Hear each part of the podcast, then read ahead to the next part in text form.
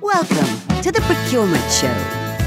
Hello, and welcome to the Procurement Show, the show that tackles the topics we all need to think about and sets out to explore the more interesting bits of procurement. I'm Jonathan O'Brien. And I'm Paul Philpott. I'm here to ask the questions that you might want to ask and pop out and make a cup of coffee every now and then. This week, we're continuing our theme of sustainable procurement once again, and today we have the second of two podcasts where we're looking at procurement with purpose. And once again, we're joined by the two legends in the procurement community. We're very pleased to welcome both of them to the Procurement Show today Mark Perera and Peter Smith. The Procurement Show is brought to you by Positive Purchasing enabling the future of procurement in organisations around the globe. Last time we talked about what procurement with purpose is and how organisations adopt it.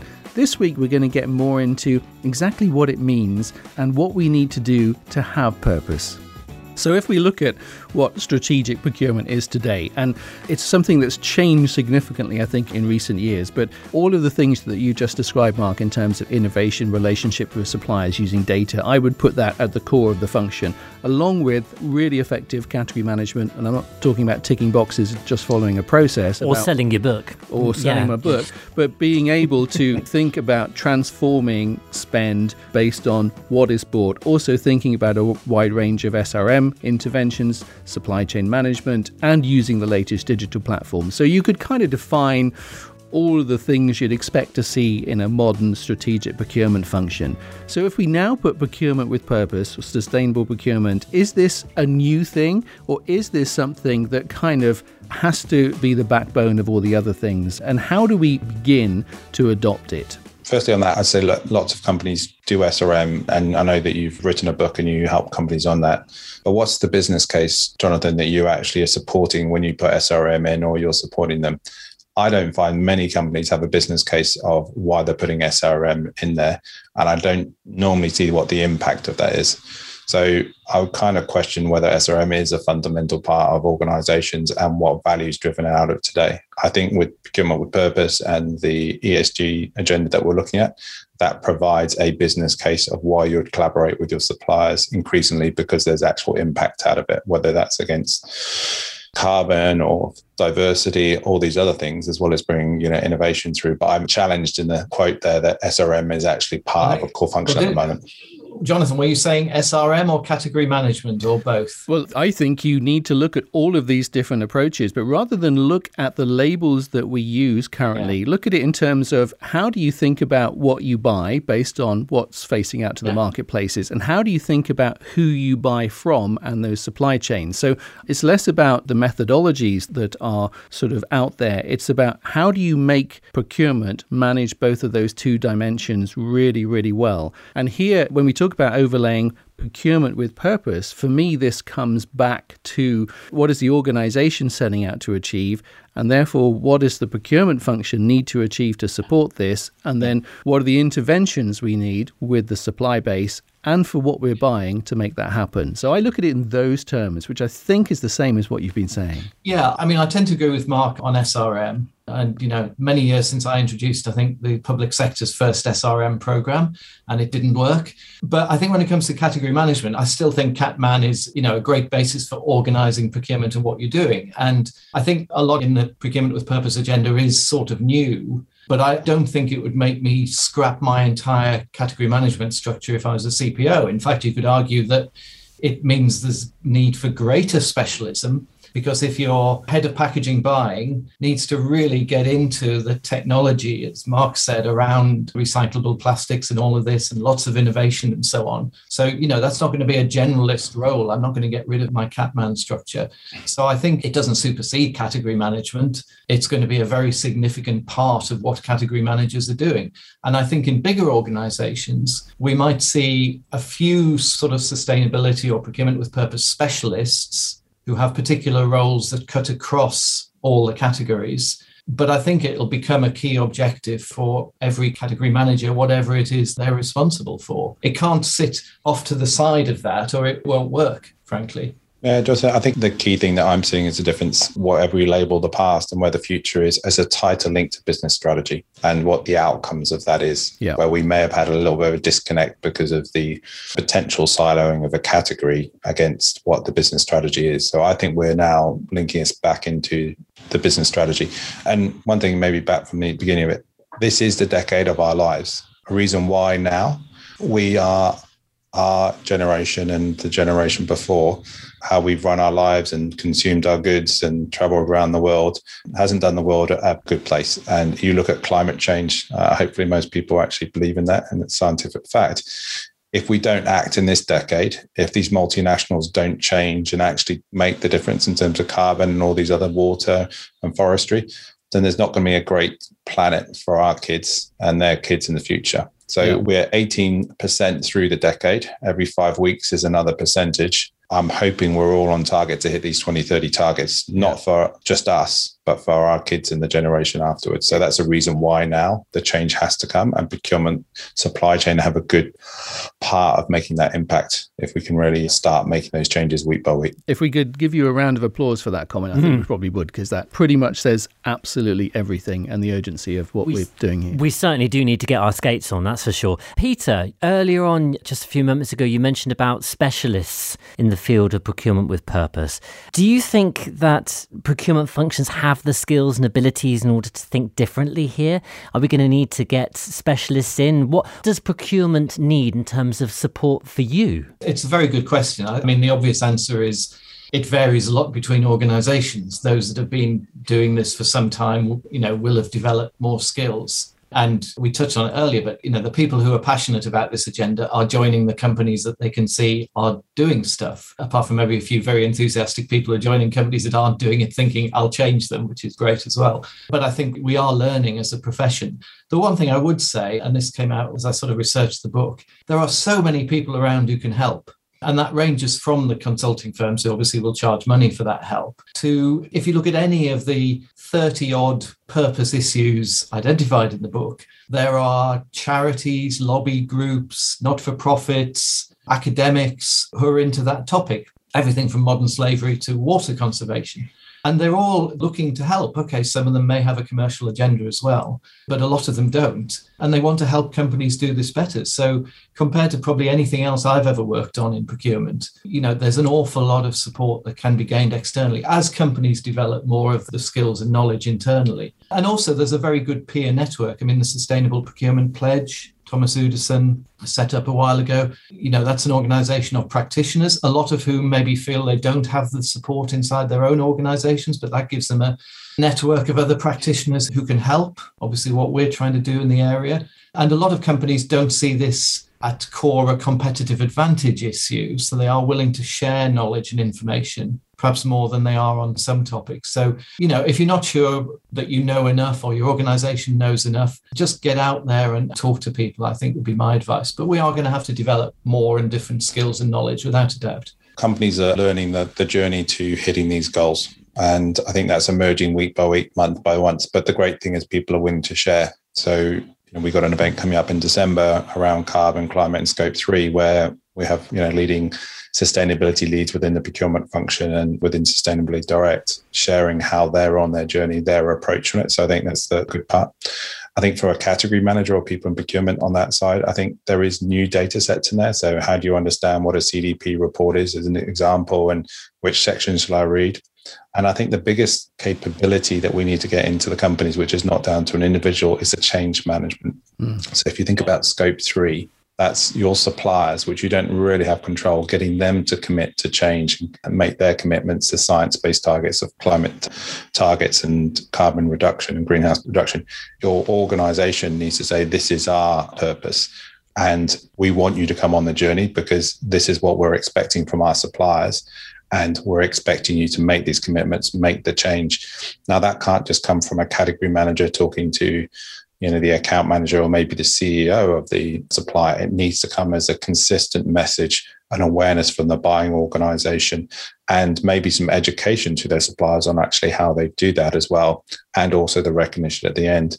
We just signed up to something called tech zero which is 150 tech companies in the uk who are all going out and now disclosing our commitments on uh, climate and you know putting a regular thing. So it's not a carbon disclosure project in the depth that a large corporate do it, but we're making those commitments and also putting our annual reports out. So how do you educate the suppliers around how they can make their commitments, whether it's a super large supplier or you know a startup or a scale up organization as well so i think there's education but i would say the change management and awareness and consistency of message from the leadership of the organization, including the CPO, head of supply chain and sustainability, is going to be an important part to hit these targets and put these programs in place. The Procurement Show, exploring the more interesting bits about procurement.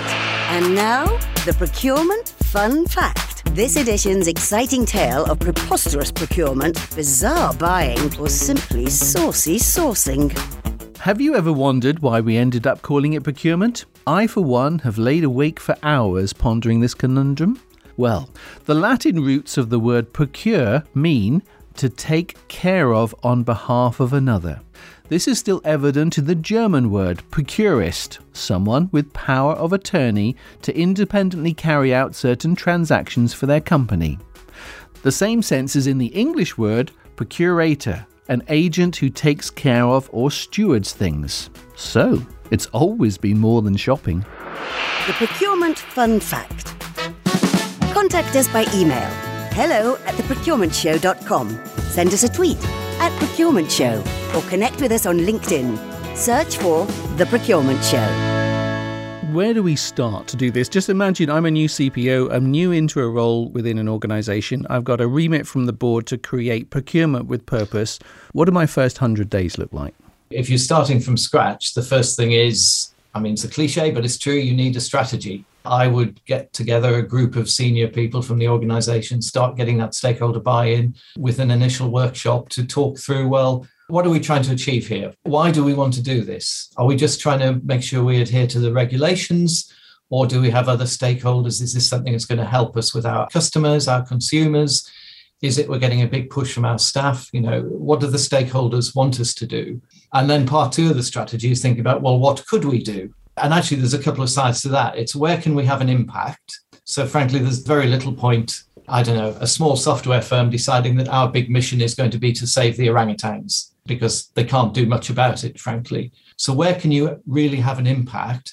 But where also is it practical to do something? So, you might say, well, if we could totally get rid of all plastic use in our business, then we'd have a huge impact. So, let's make that our target. But actually, if that's going to be pretty much impossible at the moment, given where technology is and you're a relatively small company, then that would be a pretty daft objective. So, you know, I say to people, look at the areas where you can have a real impact, as well as the regulatory stuff you have to do. But where can you have a real impact and where could you actually do something practical and make a difference relatively quickly? And, and what matters to your stakeholders? So put those things together and come up with your sort of priority list because even Unilever discovered they couldn't do everything at once. They couldn't address every possible area that they might to the full. So you have to prioritize. So come up with that plan, and this is all about planning and change management and project management, and say, well, these are going to be our initiatives, these are the priorities. Now let's think about how we actually implement it. So I've made that sound very simple and straightforward. And of course, yeah, that's it. I think, well, I think that's the process. I would do less of the stakeholder management and just go straight to the annual report and the sustainability report and look at the, what the science based targets that companies put out and start from there because that's already been committed by the organization. And then if there hasn't been a heat map of your carbon around your suppliers, I'd get that done with a consultancy within the first 90 days. So that's only carbon, isn't it? I'm not saying that isn't uh, potentially I, the most important thing, but if we're talking about procurement with purpose program here, I'd like to see companies doing more than just looking at their. No, but if you look at the sustainability report, you'll have the UN SDGs that they've committed to and all the other programs in there. So there's 17 different SDGs in there. So you'll be going through those and see what programs are currently running and where you can support that. But I wouldn't go around asking them how you could do that. I know that's what you traditionally do when there's not a big agenda. I think also if you've interviewed for this company, Jonathan, you probably know what you're getting into because yeah. you should be coming yeah. and be interviewed yeah. and joining a company that's purpose. If you're going there and you're going into a cost savings organization, you probably should be walking out the door and not go there. So go back onto LinkedIn or find your exec recruiter and find another company because you've probably made the wrong step if you've not yeah. already had the conversation about your really, agenda. Really good point. And actually, you, it goes back again to what you were saying about knowledge sharing. And I'd like to ask this question to Jonathan, who's a trainer. Majority of your business is sharing knowledge, is you know educating people.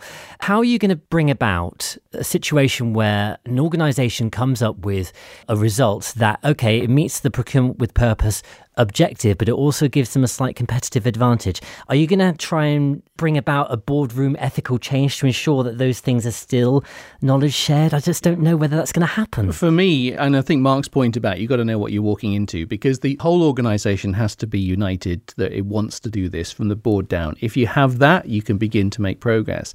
And then it's thinking about how can you actually look at procurement differently in terms of what we buy, who do we buy from our supply chains, and say, how do we make these more sustainable? Sustainable? How do we give them purpose? Which you then get to the point where you've got procurement people value engineering what you buy with the supply chain in mind. So it completely changes everything that we do in procurement.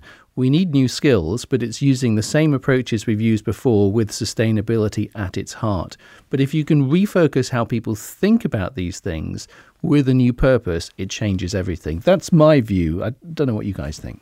I think the competitive advantage thing's interesting. And I do think, you know, if you're in a consumer goods firm and through your work, you and your supplier invented some absolutely amazing compostable packaging that, you know, composted within minutes or something, are you going to share that? And I think in practical terms, the answer is probably yes, but not immediately. Mm. I think that's what would happen. You'd have first mover advantage, and then probably your packaging supplier is going to want to sell it to other people anyway. So, what tended to happen when I worked in consumer goods is you had that advantage for the first year or so, and you launched your new product or you promoted that, and then you know the market caught up with you. And I think that will happen in some of these areas, without a doubt. Yeah, I think the term I'd use is sustainable growth. That's what we're trying to do now. So, not just profit for any sake, is around sustainable as in a consistent growth, but we understand what we're doing on that. And then the other part is the executives have full accountability for these targets. So it's not like they can shirk them. They sit with the CEO, the directors, and the boards of these companies. So Jim Massey, who, we work closely, former head of sustainability at AstraZeneca, and now just joined Zai He spent the last 18 months working with big US companies in terms of talking to their senior executives about what the responsibility of a board is around sustainability. And that's the great thing is they are fully responsible and accountable for hitting these numbers. We saw with Shell the judgment that came in from the Netherlands around them having to make the change in terms of their whole business model and their commitment to climate change. So the boards are accountable. So I think that's the good thing is you can work with the board in terms of doing that. And competitive advantage is allowing you to carry on trading. So if you're not at minimum taking the journey on these things, you won't be able to trade. If you can be ahead of the game, whether it's your consumers who are calling for more purpose led or environmentally friendly or ethical products coming through, then great. But I think it's about sustainable growth that we're looking at and staying relevant in today's customer market as well. It's time to ask Jonathan. And today's Ask Jonathan has been sent in to us from Keela Whitby from Raleigh, Durham. She says, Dear Jonathan. Hello. I have been reading with interest, yes, it does happen, you know, your posts about sustainable procurement, mm-hmm. and I'm mm-hmm. trying to get others in my company to be interested, but Despite what is said, it's all about savings and getting the price down. We've spoken about this many times, mm-hmm. Jonathan. In my performance review, I'm judged based upon performance against savings targets. So, how can I begin to sell the benefits of sustainable procurement? Yeah, it's a great question. And it's very similar to one we had a little while ago, I think. There's a bit of a theme here.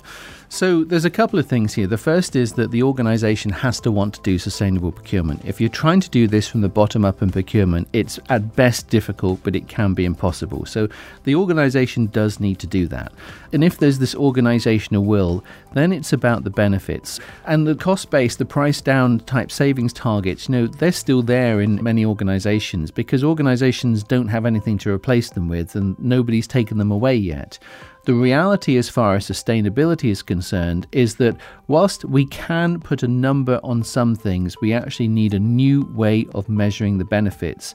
And we also have to convince the organization of this as well. So there are two things to think about. The first is what we call the pre financial benefits. In other words, the financial impact if we do nothing. So, if we do not manage to reduce emissions or our carbon footprint in the supply chain, then is that going to cost us more money when we start having to pay for the emissions that our supply chains use, which is likely to happen? So, there's the savings now based on how we think things will go. And the second bit is about when we're talking about sustainable value, we're talking about the value to the planet, the value to a community, the value to people. And these aren't things that you can easily put a number against because, you know, there's perhaps a longer term benefit, but it's hard to quantify in pure financial terms. The only way we can do that is to tell the story. And we have to put a business case together that tells the story of how a sustainability improvement will bring value and convince people that it's worth pursuing that. And that's a whole different way of doing business. It completely overturns all of the models of top down financial management that companies are run on today.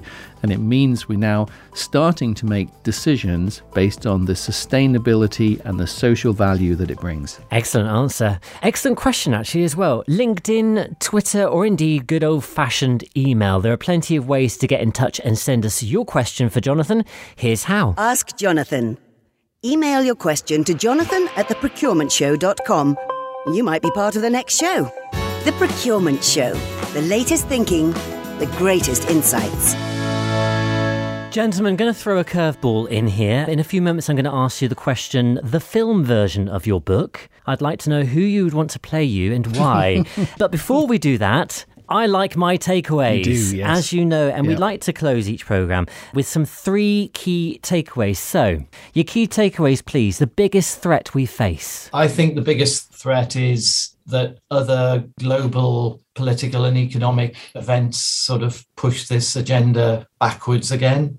It could be anything from US China conflict to if we went into a period of real huge economic issues, stagflation or whatever. I mean, we're seeing it now a bit with the price of gas in the UK. You know, in some ways, we should argue it's good that the price of gas has gone up from a climate change point of view, but it doesn't feel very comfortable on the ground. So I think that's probably the biggest threat. hmm Mark? Complacency. We're at 18% through the decade.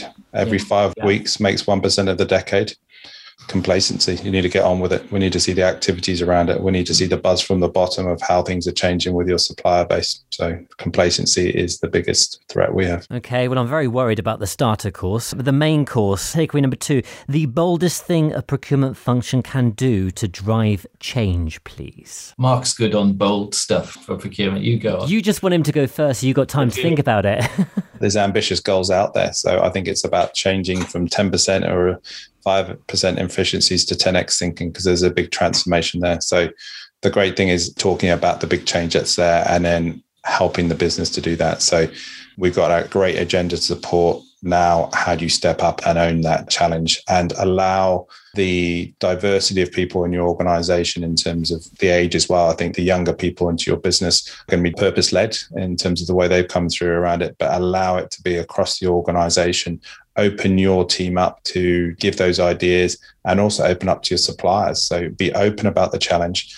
How do you bring your suppliers on there and just get these ideas through and create momentum and buzz within your own business and within the supply chain and recognize those individuals, those companies that are stepping up and get momentum around it. very good, Peter. Okay, I've thought of one. Put sustainability or procurement with purpose measures on everybody in the procurement functions objectives for the year. And if they have bonuses related to objectives, make sure a decent percentage is linked to that. Interviewing for new starters, put that as one of your half a dozen criteria in the interview process as well. Good, I like that too, yeah. Yeah, yeah. Okay, so our third and final course, our dessert, all right? Something really straightforward if the answer is possible. Something new we as procurement practitioners can all do tomorrow to start to create purpose. Quite simply, read the sustainability report of your company and then read the annual report. Understand the business strategy and understand what the commitments are and where they are in terms of their journey against the different parts of their commitments and you know really understand pick up their science-based target hopefully you've got one and stick that on my monitor screen that's what they're committing to and then you can see how it cascades through but the science-based target the sustainability and annual report and the annual report and the quarterly reports should be good reading for everyone in procurement and to really understand where they are on that strategy and then finally go find the other activists in your company. So find the ones who want to do change. Not everyone's going to be ready for this. So if you're one of those people who want to make a change, go for that. Find the other people in procurement, find them in the other parts of the business. Go find sustainability people in group and make them your friends and just keep on finding other people who believe that change can happen. And then hopefully momentum will happen. Let's find some friends who want to be activists and make a change. How about every time have a meeting or a conversation with a supplier I'm going to raise something on the purpose agenda with them. That's good. Spread the word. I like that. Yes. Yeah. Yes. Okay, so go back to my question that I asked earlier. We're going to turn the book into a film. Yep. Jonathan, you can play the long serving CPO who's not really convinced by this agenda, but persuaded by their bright young things well, in the department. Does that mean I can have a cape and some sort of lycra yeah, SRM across SRM, my chest? SRM, yes. Like any three initials you want. so, gentlemen, then in this film, who's going to play you and why? Okay, so of course, it's very important that whoever plays me has to spend quite a lot of time with me, you know, understanding my personality and how I work and so on, and getting sort of into the character. So it's Kate Beckinsale. like that. Wow. Yeah, I like your I'm looking thinking. forward to that one. I might try and take the lead on my one. I don't know. There's quite a lot of dodgy people with beards out there, so probably uh, Brian Blessed. Has to be George, George uh, Clooney.